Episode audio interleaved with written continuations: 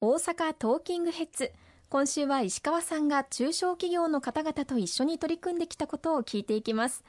まずは石川さんは様々な中小企業の方々とコミュニケーションをとってこられました。やはりこのコロナ禍が中小企業にとっての最大のピンチだと言えるのでしょうか？そうですね。あのこの2年半本当にあのご苦労されてきた中小企業の方々の声をたくさんいただいてまいりました。一つは急激に需給のバランスが崩れてしまったということの影響です。先ほど冒頭申し上げましたけれども飲食業界観光業界など突然需要が全くなくなってしまった。海外からの来訪される方々また行き来途絶えてしまってバス会社の方々も全くバスを運行させることができなくなってしまったと。そして飲食業界もお客さんを店に入れることそして飲食をすること自体がダメだと言われてしまった。こうした中で一体どうすればいいのかという悩みそして先行きの不安を抱えておられる中で雇用調整助成金あるいは持続化給付金などなどさまざまな支援策を展開をして何としても雇用を維持する。そしてこのコロナを乗り越えた後に必ずや事業を復活できる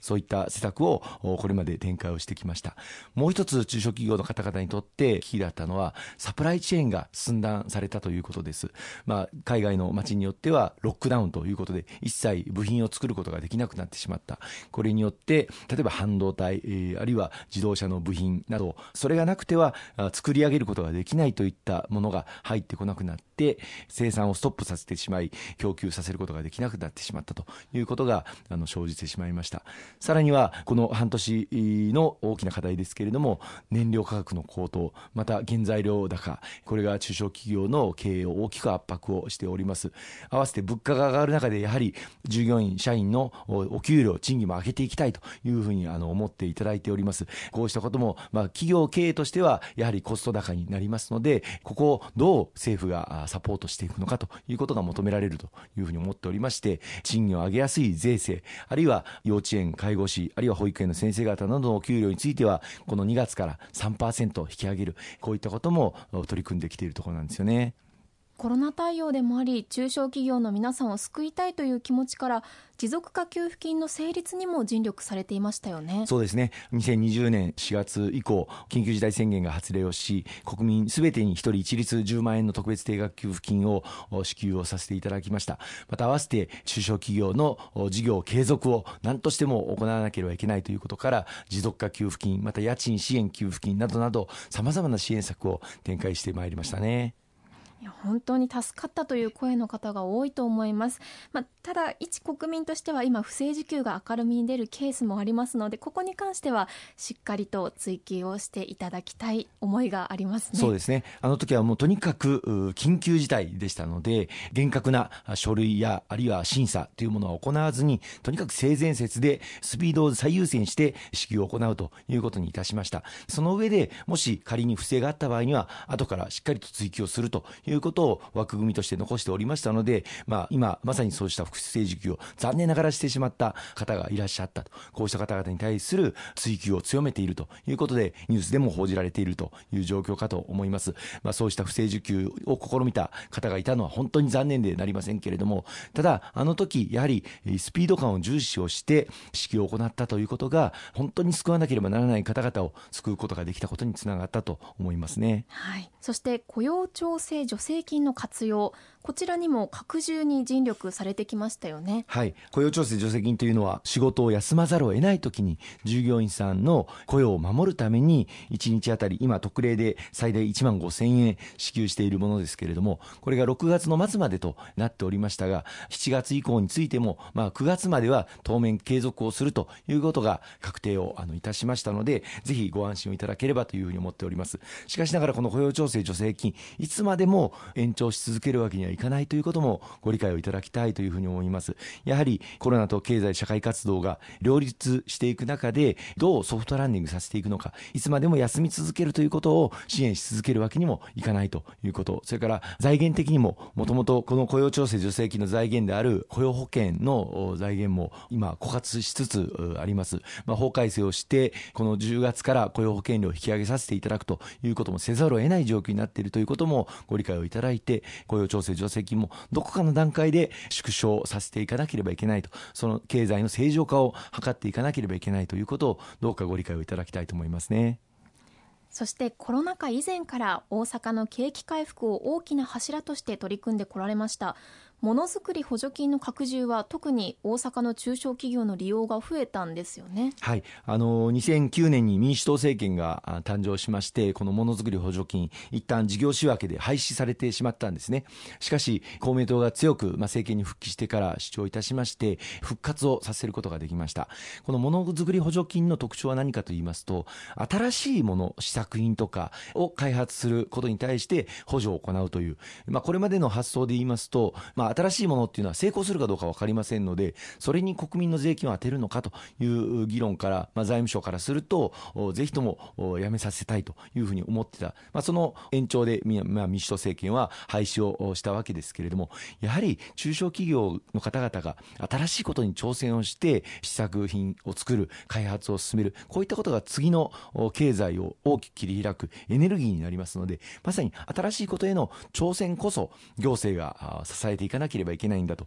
いうふうに思います。このものづくり補助金も着実に拡充し、また進めてきまして、これまで延べ約10万社の方々が新しい設備投資に活用していただいたというふうに統計をいただいておりますし、大阪でも多くの中小企業の方々がこのものづくり補助金を使っていただいております。さらに今後、日本社会、あるいは世界の経済全体がデジタル化をさらに一層促進させていく、またグリーン化、二酸化炭素排出量をできる限り抑抑えていく、まあ、カーボンニュートラルを2050年に達成をするということですから、このものづくりのあり方もデジタル化、グリーン化に向けて新しい挑戦をどんどんと行っていかなければいけないんだというふうに思います。まあ、そういう意味で今年からはこのものづくり補助金にグリーン、デジタルの特別枠というものを設けさせていただいて、こうしたデジタル化や温室効果ガスの排出削減に取り組む企業の設備投資を最大2000万円支援するという内容になっているということも、ぜひ使っていただいて、今後の新しい時代に合ったものづくり産業に転換をしていくことをサポートしていきたいと思います。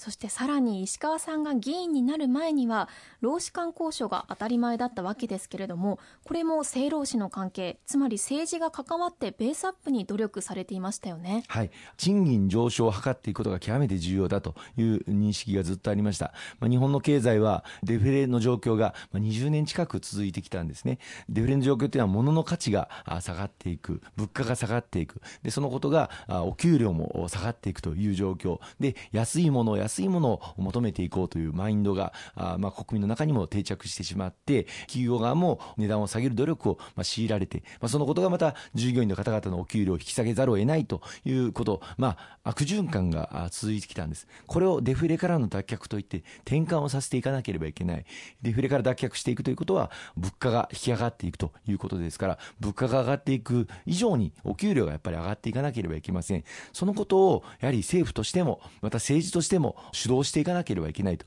いうことから、単にお給料を労使間の交渉だけに任せるのではなくて、これに政治や政府がしっかりと関わっていく政労使の協議体を作っていくということを、この自公政権になってから作り上げ、そして公明党が強く主導しまして、各地方都市でも政労使の協議を行っていこうと、そして働き方改革をはじめとする労使間の交渉をしっかりと行政が後押しをしていこうということをあの進めてくることができたというふうに思っております。これを今今まさにこの物価上昇の局面が顕著に現れてきましたので、さらにお給料を強く後押しできるように、この政労使の協議を通じて、賃金上昇、お給料を上げていく所得の上昇の流れを確固たるものとしていきたいと思いますね。